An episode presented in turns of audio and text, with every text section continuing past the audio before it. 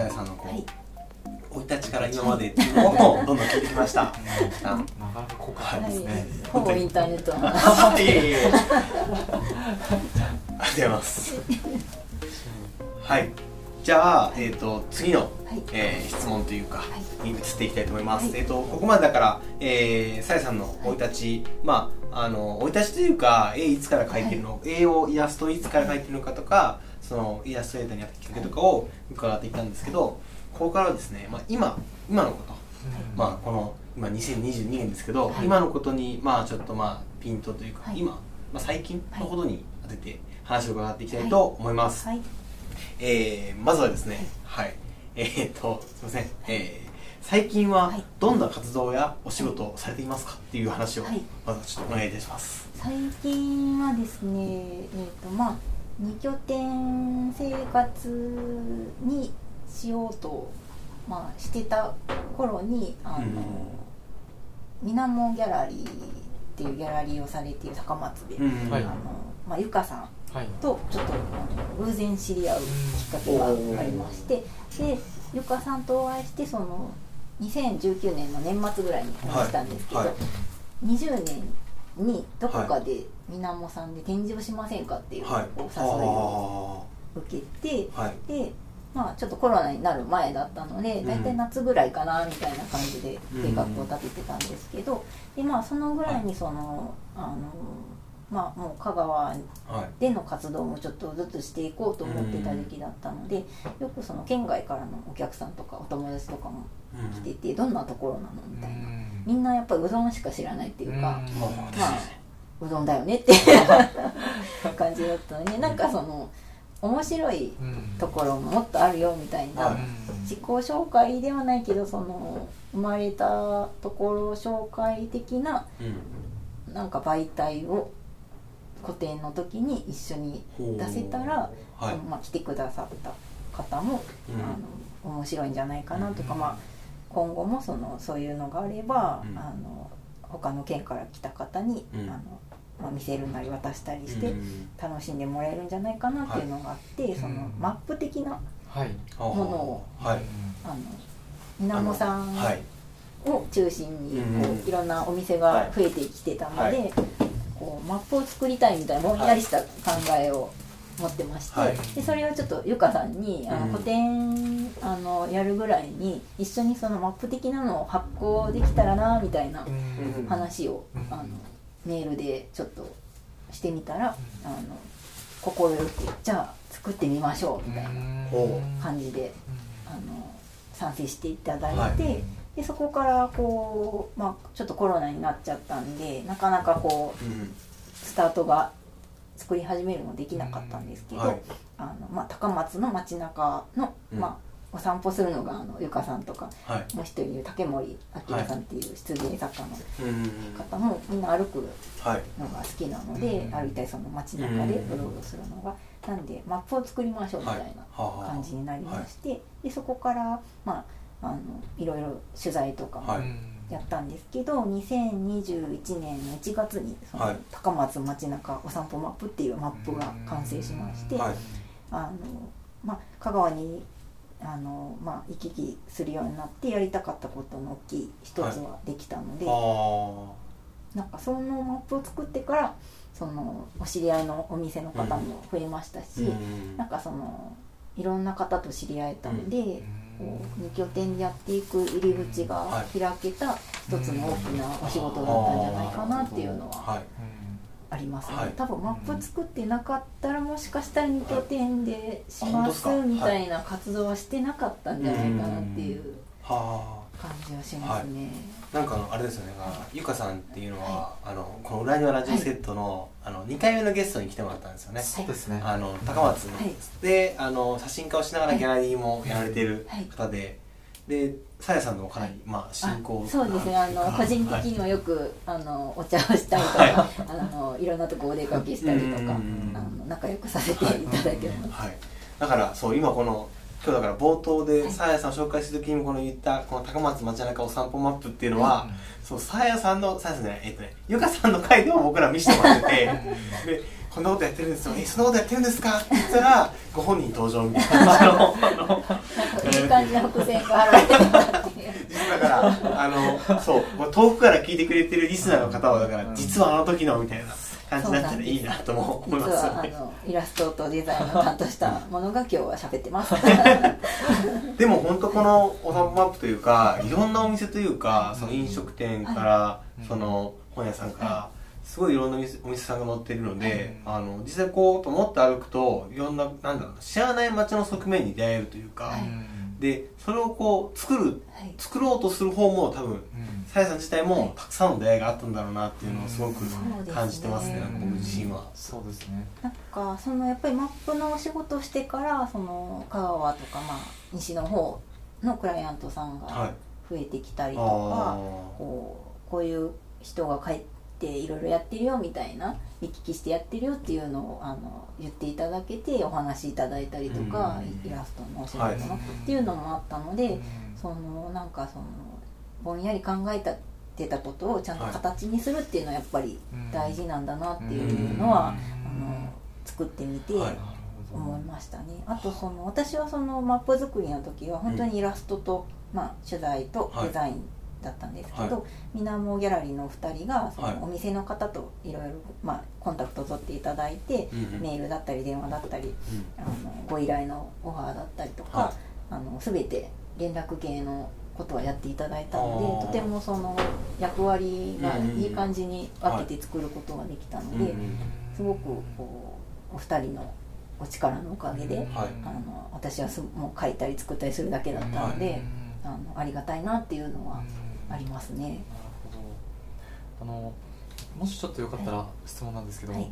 その、えー、みなもギャラリーのはい。ゆかさんとはい。お会いしたそのきっかけっはて何かあったんですか、あそうですね。それがそのまあ2019年の、まあ、秋頃からちょこちょこと行き来はしてたんですけど、うんあの三輪車さんっていう高松の,、うんあの商店街のうん方にある雑貨屋さんはい。に、あのオリジナルのちょっと個人的に作ってるグッズをはい。あの置いていただいてまして、うん。でその納品に本当19年の年末にうん。お伺いした時にたまたまゆかさんがあの三輪車さんはいに遊びにお買い物しに来てて、はい。で私が先にまあ納品してていろいろ話してたゆかさんが来て初めましてっていう感じだったのでもはう偶然。あそうだったん偶然本当に偶然であのどこかのイベントに行ってとかじゃなく、はい。本当にあの 偶然です。へでもなんかゆかさんの会の時も、ーうんあの高松の出会い系雑貨屋とかこと有名あだっていうあーなるほどその紹介をしてた いい出会い系の。あの気がします。今パッと思い出しましたけど。そういうことか。そうなんです。なんでその、まあ、私が、まあ、グッズ置いていただいてなかったら多分三輪車さんには通ってなかったんじゃないかなっていうのもあるので。なんかいろんなご縁そうですねごご縁縁というかが重なり重なり、うん。まあ、マップもそうですけど、うん。今のあのこっちで活動できてるうん。あの感じにうんつながっていってるというか、うん。もう偶然が重なりみたいな感じなので、はい。本当にそのなんだろう関東ではないような密接な関係というか、うん。でもなんだろういい距離感でうんいられるというか、うん。そんななんかその何ですかね必死にならなくてもいいというか、こう穏やかにはい。こう過ごせれるうんみたいなのはありますね。はい。うん。あとちょっとなんはいか、あのもう一個聞きたいことがあるんですけど、そのなんていうんですかねえっ、とそうだ。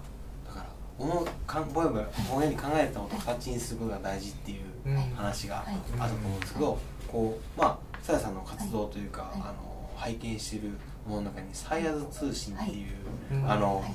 もうボリューム7なんですけどサイヤズ通信はい。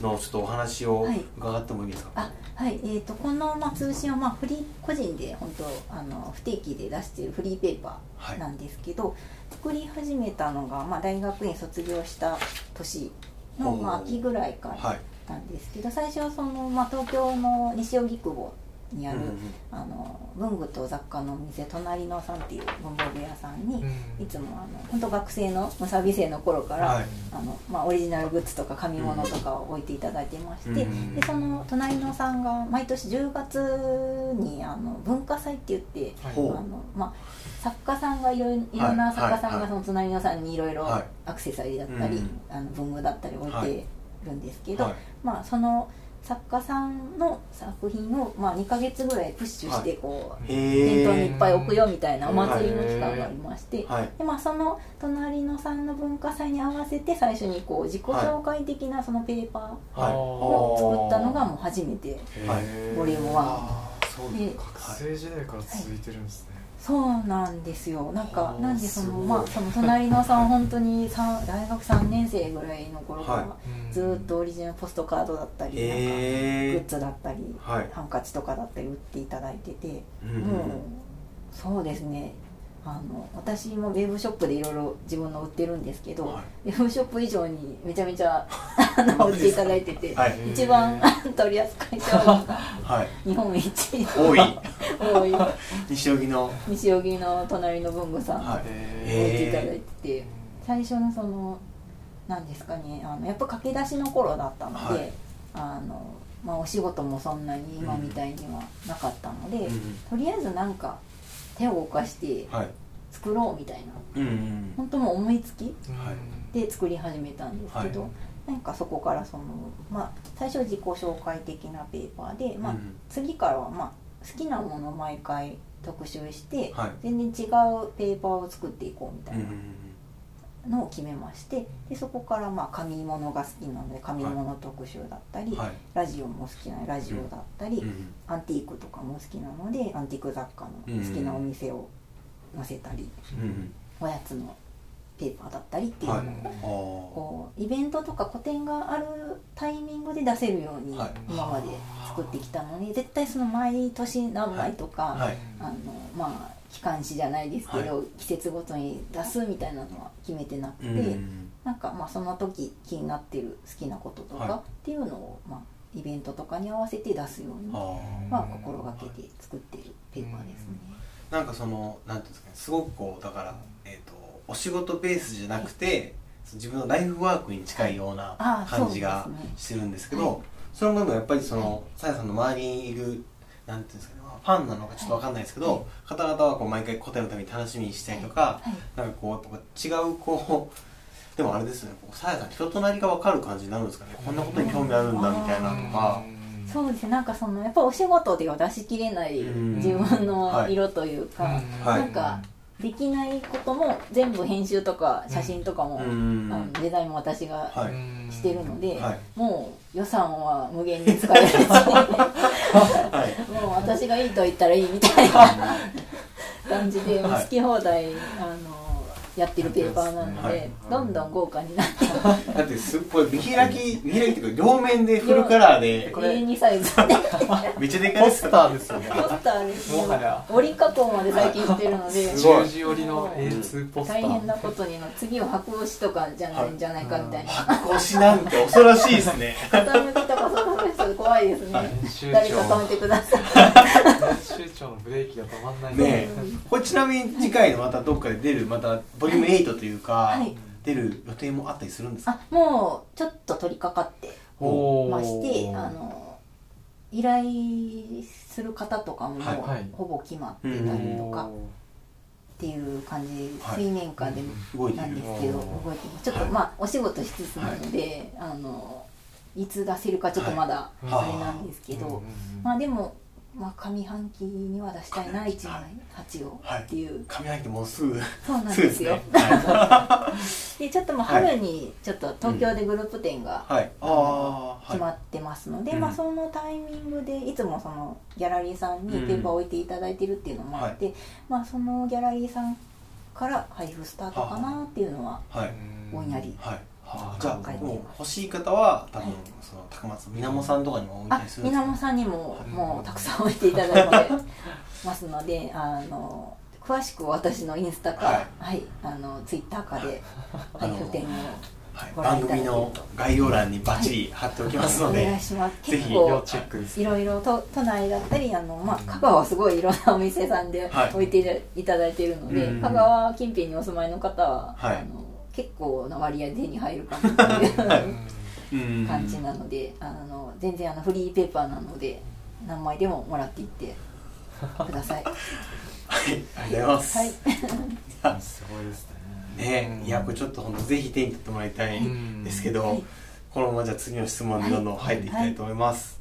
えっ、とさっき、はい。えー、2000あまあさやさんが今じなんなんていうんですかね香川県と関東の2拠点で活動をされているとはい。伺ってるんですけど、はい。さっきまあ2019年の秋ぐらいからちょこちょこと、はい。まあ書いて行き来してたみたいなはい。話があったんですけど、はいこれなんかまあなんていうんですかねこれ2拠点っていうのも割とこう僕はなんとなく憧れがあったんですけど、あのなんかそのさあ行くぞみたいな、はい。なんか一番初めのなんかきっかけみたいなのあるんですか？一番初めは本当2019年秋にちょっと父が病気で、あまあ、入院をしまして、うん。であの、まあ、私がまあフリーランスで働いてるので、まあ、行き来がやっぱりしやすかったっていうのもあって、まあ、いろいろ帰ってお家のことしたりとかあの、まあ、家業のちょっと手伝いとかもしてたので、うん。まあ、そこでそのがっつり2ヶ月とかはい。帰るっていう時期がはい。あったんですよ。2ヶ月でかいっすよね。でかかったですね、なんで最初は本当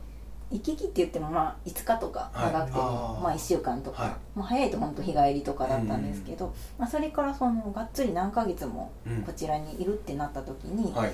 あのまあこまあ言ったらどこでもネットさえつながってればお仕事できるので、一応まあこっちにもちゃんとそのお仕事できるような環境を整えておかなきゃいけないなっていうのは、はい。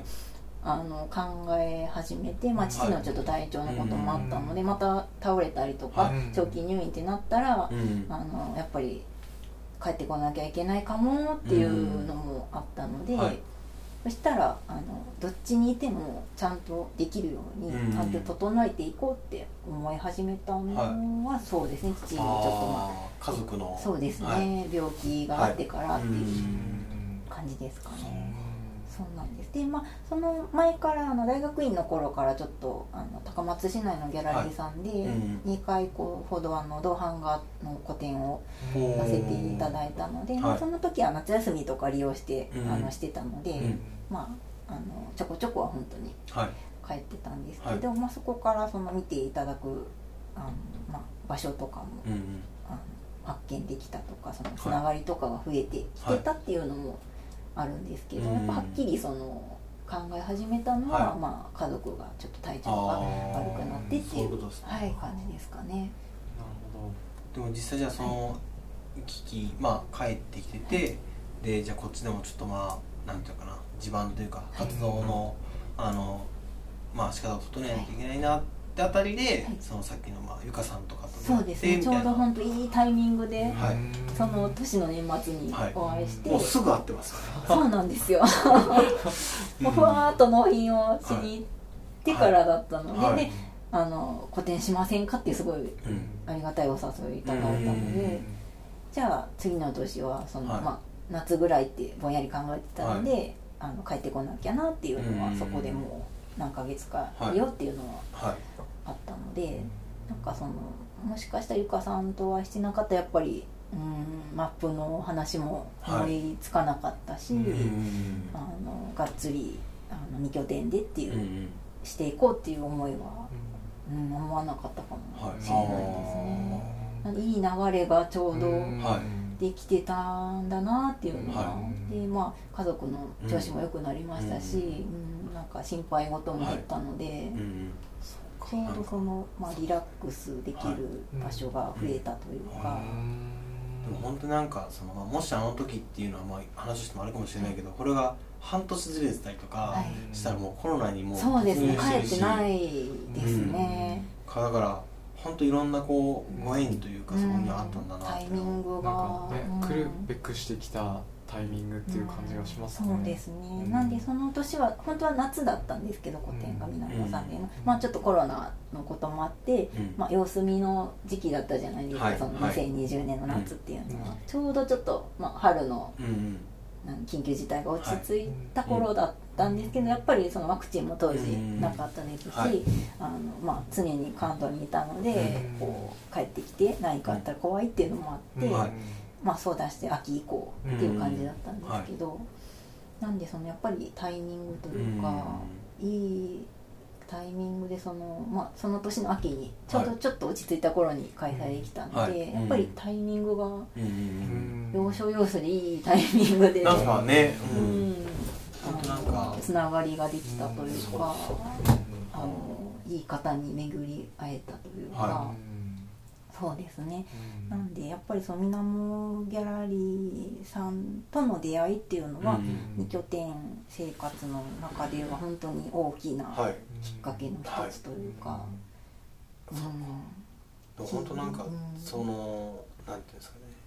まあさっきその三人社さんが出会い系雑貨屋みたいな話もありましたけど、そのみなもギャラリーさんもみなもギャラリーさん中心にすごい分かってるというかまあいろんな年代のそのクリエイティブの方々が今集まってる気がするので、すごくなんか高松長野の大事な場所になりつつ、ねはい。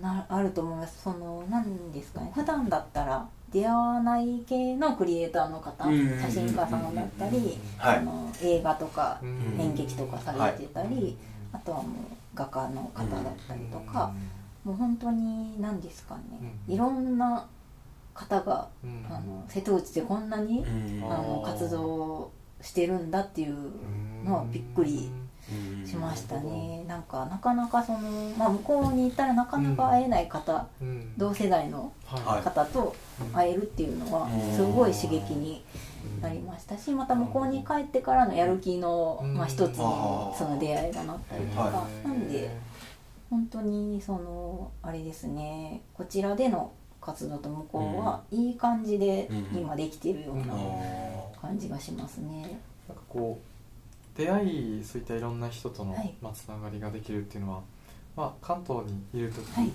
と、やっぱり香川でいる時とかで、まあ、関東も関東で人がたくさんいるので、はい。あのーそういったつながりの機会もあるのかなって思ったんですけど、やっぱそこの、はいなんでしょう接点の作り方っていうのは、やっぱりこっちとあと今その2拠点はでい。活動されてる地域とではやっぱまた色が違ったりするんですか、そうですね。やっぱりあの関東にいるとなんだろう個展とかイベントの時ぐらいしか、うん。まあ、同世代のねその同じイラストレーターさんだったりとかと、はいあのまあ、話し込んだりとかはい。っていう機会が本当になくて、まあ、仲いい同世代のイラストレーターのお友達もいるんですけど、まあ、やっぱりこういうちょっとコロナになってからなかなか会えないとか、うんまあ、SNS ではつながってるけど、こうなんですかね。出会うその環境がこちらはいつでもあるというか、うん。わざわざその個展とかうん。しなくても、うん。なんか普通にふわーっとこう遊びに行った先でうん偶然出会った方とお仕事することになったりとか。こうなんですかね。うん。なんかそのいい感じの距離感で出会ってあつながっていくっていうのが、はい。でなんかみんなぼんやり知ってる。みたいーな、うんあのなんか安心感というか、でなんか今本当に高松っていうか香川に、うん。あのアーティストさんがすごい移住されたりとか、うんあのまあ、こちら出身の方が戻ってきたりとかっていうのがあるので、うんそうですよね。なんか面白い現象が起きているというかあんまり他では見られない、うん。なんか本当に同世代のうん方って、まあ、先輩の方もいるんですけど、うん。アーティストの方がものづくりをされてる側の方がすごく多いうん。気がしますね、うん。なんかそこがその不思議だなって思う。そうすると確かにこうなんていうんですか境遇が似てるというか、うん。少しこう自分たちも持ってきてなんかしようかなみたいなちょっとこう境遇が似てるからこそこうん。う通じ合う部分とかもあるのかなとかちょっと思いましたね。ね。うん。なんでその、まあ、両方の刺激を、まあうん。関東と、うん。はい。まあ、四国での刺激をもらって、うん。こう制作とこう仕事に生かせてるんじゃないかなっていう、うん。まああーいいとこ取りというか、両方のいいとこをこう、はいいい感じにうん。こう取り入れてるかなっていうのはいはうん思いますね、うんもうどちらにもいいところたくさんあるので、どっちかもう選べないぐらい、はい。なんかそのなんていうんですかね。それぞれの多分刺激があると思うんですけど、なんだろうなまあ今2拠点ではい。両方多分体験されてると思うので強いて言うならばはい。そのどういうところをこう作品のこうまあ、えー制作に与える影響というかそれぞれどういうところがいいよみたいなのがあったりするんですか、そうねやっぱりそのまあ移動してていない期間にいろいろ新しくなってたり人の流れが変わっているとか、はい。あのまあ、関東だとそのお店の入れ替えが激しいとか、まあ、流行りのがすごいうん。わーって入ってくるとか、うん。なんかそういうその入れ替わりに気づきやすいというか、うん。やっぱ住んでたら結構難しいんじゃないかなっていう、うん。あ同じようなところしかやっぱ行かない。確かに確かに、うん。はい。でこう久しぶりにこう帰っていろいろ見てみるとあこんなに変わっているんだとか、はい変化に気づきやすくなったっていうのは、なるほど。よくいろんな周りを見るようになっはいたかもしれないあーまあ、外の目を持つというか、うん。ある意味こう、まあ、タイムラプス的にうん。こう帰ってるから、はい。あこう変わってるみたいなのがうん。季節も違うと思うし、なんかやっぱいろいろあるんでしょうね。そうですね。あとそのやっぱり西の方にいるはいとこう、桜咲く時期が違うとか、はい。向こうにこうちょうどいい時期に帰るとすっごい気持ちいい時期だったりとかっていうのを選べる季節が好きな時期に帰れるみたいなああ、そっか。それはいいですね。のはすごい、あの体調的にも あの精神的にはそうですすね。ねやっぱりその、気持ちのいい時期に、うん。あのどっちかに行って制作したりまあお仕事するっていうのは、うんあのすごくいいことじゃないかなっていうのはありますね、精神的に、確かに。うんなんか香川とかに雨降らないけど東京とか行くと4月5月結構降るじゃんみたいな、ありますね。もう梅雨とか本当長いうん。一昨年とかすごい長かったんで、うんずっと雨降っててうん。洗濯物がみたいうん。な、で帰ってきたら全然降ってなくて水が みたいになってて。そうすぐねサメラダムのすぐあの見えちゃうんで役 が。役がでも面白いですよね。そのなんかあまあ距離ある程度遠いっていうのもあるけど関東での気候、はい。まあ、風景だったり、香川の風景が結構違うとい違う。うか全然うん海とかでも全然違いますね。なんかその面白さに気づうん。けるっていうのも、うん。すごいいい刺激ですよね、うん。そうですね。やっぱりなんか季節というかそのうん。環境といううん。か、感じがその行き来しているから気づきやすいっていうのはあるかもしれないのでよくなんかお花をこう見たりとか、はい。緑のこう移り変わりを見たりっていうのは、はなんかうんするようになったなっていう自覚はありますね。あとあの本当ちっちゃい頃はよくおじいちゃんが、あの天気予報毎日すごい気にしてたんですけどそれが分かった気がします、はなんあでそんな天気のことばっかり気にしてるんだろうって思ってたら、うん。なるほどって思いましたね、はあ。確かに私もすごいあの天気図見てるみたいな。はい。遺伝的にこう影響されてるんですかね。ですかね。なんかすごいうん明日は晴れだから何時に出てとか なんかすごい気にしたりとか。あこの時期寒いからこっちにいようとか、はい。なんあー。で私は結構寒い時期に香川にはいいるかもしれないです、うんなるほど。へそうか。えなんかやっぱり暖かいですね香川は冬でも、うん。寒いですけど関高いと思いま東す。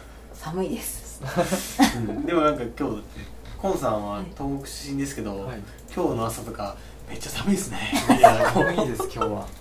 今日は寒いですね。寒いです稀に見る寒さだと思います。ねいやなんか朝うちのドアがちょっと一瞬壊れちゃって開けっぱなしになっててもうこんなにながらこうなんか直すみたいなあ震えながらというか。でもこの23日は寒い。寒いですね。風が、冷たいですうね、ん、強いですね、ん。そうですね。確かにそうかも。でもなんか違うんですねやっぱお家の作りがあじゃないかなと思います。うん。あ話は脱線するんですけど、まあ多分その寒い国の方がうん。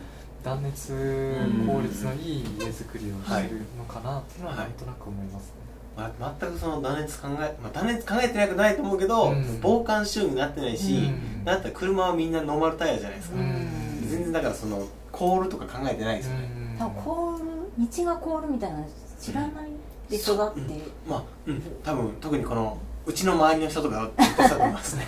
なんかあの本当にだから大学はい向こう行って、うん。道が路面凍結ってこういうことなんだみたいな。ああえそうですよね。びっくりしました、ね。なんか。バスバスがなんかチェーン巻いてるみたいな。とえか、えー、そうなんですね。青森とか思いました。あのねねチェーンだみた北北もっと面白くてあの僕がいた時山形にいたんですけど道路から水ピューッと出てるんですよ。そのあ温水が出ててあそうやって溶かしてるんですよ。それは僕ちょっと感動しましたね。すごい。へえ考えコンさんちの周りはそれないんですか？うちは福島なので、はい。そこまでの、はいえー、と対策はないんですけど、はい。山形のその日本海寄りのところは本当に激寒なんで、そう怖い。怖いですね。はい、だからそういうカルチャーショックを受けたっていうのも確かにああーやっぱりでもあるんですよ。そのうん。寒い地域なりのその寒さの違いで街づくりが全然違うみたいな。うん面白いですね。なんで多分はい。香川来たら何にもそのないじゃないですか。何もないですね。対策っていうか。いやーだから本当に過ごしやすいですよね、過ごしやすいけどその降った時とかそこら中であ田んぼにこう車落ちてますかドらね。ーンとしてますようん。雪降ったら電車ちょっと止まります。うんもうもう全然もう無理ですから。あの2センチで無理みたいな感じですからね。ーまあ安全運転を大事ですね。本当に。うん。何の話？って確かにだいぶ脱線しちゃった。えっとちょっとじゃあ、はい。一つだけ伺いたいことがあって、もうちょっとそのはい。作品制作に与える影響みたいなところで、はい。あのまあ、住んでる地域ごとに、まあ、いる時例えば香川にいる時と、はい。その関東にいる時で、はい。出てくるその作品の印象というかなんか、まあ、モチーフであったり色使いだったりそういった変化みたいなのはありますか、変化ですか、うんあでもあるのかな。あまりじゃあそこら辺についてはこうん意識は。ないようであるんでしょうかね。自分だとそんなにあれなんですけど、うんでもなんだ伸び伸びかけてるなっていうのは香川なのかなって思いますね。なんかそのいい意味で抜け感が出てきたというかこの23年でそのやっぱり向こうにいるとあのなん無意識に頑張らなきゃみたいな、うん。ずっとやってなきゃみたいなのがあるみたいで、うんずっと気を張ってるうん。状態になってる感じがするんですよね、うん。あのちょっと寝つきが悪かったりとか、もうもうずっと一人で制作してるので、はい。その本当に起きてから寝るもずっとな何かしらやってるんですよ、うん。書いたり作ったりとか、うんまあ、お仕事もそうですけど、なんでそのなんだろう。休む時間がバラバラというか、こっちにいるとやっぱ家族がいるので、ご飯作らなきゃとか、なんか家事しなきゃとか、うん。今日はちょっと近所のあれがあってとはいかっていうのがあって、なんかこうしない時間はい。とか切り替える時間がはっきりあるので、はい。今日はじゃあ5時までにこのお仕事を終わらせなきゃいけないみたいな、うん。もう絶対今日までにしなきゃみたいなのが毎日あるので、あメリハリとしてははい。いいのかな、うん。それが作品に影響してたらいいと思うんですけど、うん。どうなんでしょうか、今のところちょっと自分ではあんまりよくわからないんですけど、でもうん向こうにいたらものすごく作るっていうのもありますし、んうんどうまあ両方のいいところをっていう感じですかね。制作のペースというか、はい。そのリズム感みたいなのはやっぱちょっと違いがあるそうですね。やっぱりあの波というか、ううん。向こうではやっぱりずーっとあの何ですかねモチベーションを保たなきゃいけないみたいな、あのうん多分無意識に思ってて、うん。こっちではそのいい感じでこう抜け感というか、ぼんやりする時間もうん。大事だなっていうのには気づけたっていうのは、うん。ありますね。でも本当いろんな環境に身を置いてみるっていうのがうん。結構なんかそのうん。いい影響にはいなってくるといいですよね。そうですね。なんかでもそのインプットアウトプットのうん。速さが速くなったっていうのはやっぱり2拠点にしてからあありますね。はどうしてもそのちょっと時間がかかるようになってたというか、うん。大学生の頃よりかそういう速度、うんインプットしてすぐ出すっていうのが遅くなってたみたいなのはちょっと感じてたんですけど、やっぱり行き来したりそのいろんな方とうん。出会うことによってその取り込むのも早くなり、うん。こう形にこう出していくっていうのも出てきたので、うんいい刺激になっているんじゃないかなっていう感じはしますね、うん。なんでそのやっぱり2拠点にしたのは間違ってなかったなっていうのは、確かに。なんかその前回のゲストであのうどん屋さんの吉屋の大将山下さんに来てもらいましたけど、はい。山下さんとかもすごくこう、まあ、吸収したインプットをすぐ出すみたいな,、はい。なんかそれでこういろんな、まあ、企画だったりイベントだったり、オンラインサロンみたいなこととかやられてて、なんかそのフリーで活動する中でそのなんか自分の中でのそのインプットアウトプットのこうルーティンっていうか、はい。こう速度感はなんか大事なんだろうなっていうのは、なんか改めて最近考えてる、うん。感じてるところでそれはなんかあのさやさんの場合というか、はその環境を変える中で、はい。よりこうなんて整うというか、そうですね。スイッチをこう、はい。い、いスイッチを入れ替え時期がうんあるっていうか、うん。2ヶ月3ヶ月あっちに行くからうん。じゃあこういうスイッチを入れなきゃとか、うん。そのなんだずっといたらしんどいって思うこともまあ、あるんですけど、そのまあいたりいなかったりすることでできることと、うん。あのできないこととあると思うんですけど、うん。やっぱ期間が決まってるからこそ、バババーっとこう、はいい、い流れでできるっていうのはあるかもしれない。ですね、もう来月はもう帰ってしまうからまた、うん。あのちゃんとこはい。こまでいろいろこうやっとかなきゃ。みたいな。いい意味で本当メリハリがつく、そうですね。本当にそのまあスケジュールとか立てるのもうん。上手くなってきたんじゃないかなっていうのは、どうしてもそのずっとやってるのグダグダ感も出たりしてたんですけど、はい。やっぱりその何月までに帰るとか、はい。個展があるから帰るみたいにしてると、うんうんこうきっちりかっちりうん。できてきたんじゃないかなっていうあ感じはしますね。はい。なるほど。はい。いいですね。もう二拠点してみたいな。あ受験しちゃってくださいよ。さ。なんか移動する時間も楽しいというか。ああわかります。なんか考える時間がそこでうん。帰ってこれしてとか、なんかあの閉鎖さた例えば新幹線とかのはい。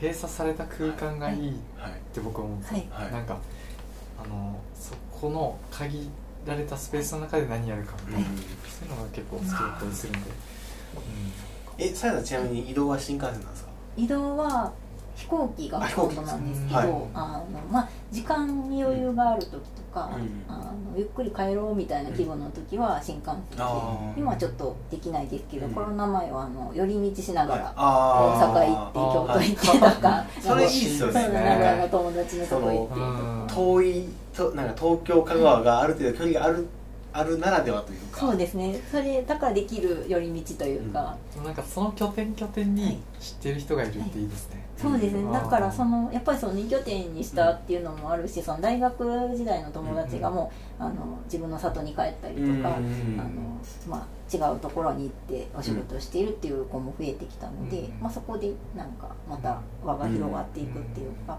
そのその地域なりの面白いコミュニティがまたそこではい。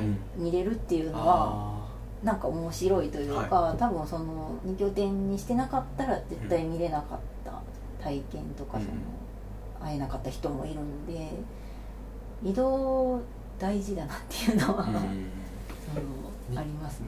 ーなんか2拠点だと思ったんですけど2拠点じゃなかった気がしますね今。はい。実は多拠点かもしれない。食べてか。なんか本当にあのふらっとどっからうん。あの行ったりよくコロナ前はうん。うん。してたので今日はじゃあ京都に行こうみたいな。うんそうだ。京都に。うん。本当そうだね京都行こう。みたいな。テッションでいいですね。ふわーっとしてでうん。パソコン持ってうん。なんか行ってたので、いいですね、はい。ありがとうございます。うん、えっありがとうごとざいます。えーここまでは、はい。えーさやさんの今どんな活動されてるかを伺ってまいりました、はい。えっ、と後半はですね、はい。えーまあ、今回はというかコーナーを設けたりとかあのこれからの話をどんどんと伺っていきたいと思います、それでは一旦前半はここまでで。はい。さやさんありがとうございました。ありがとうございました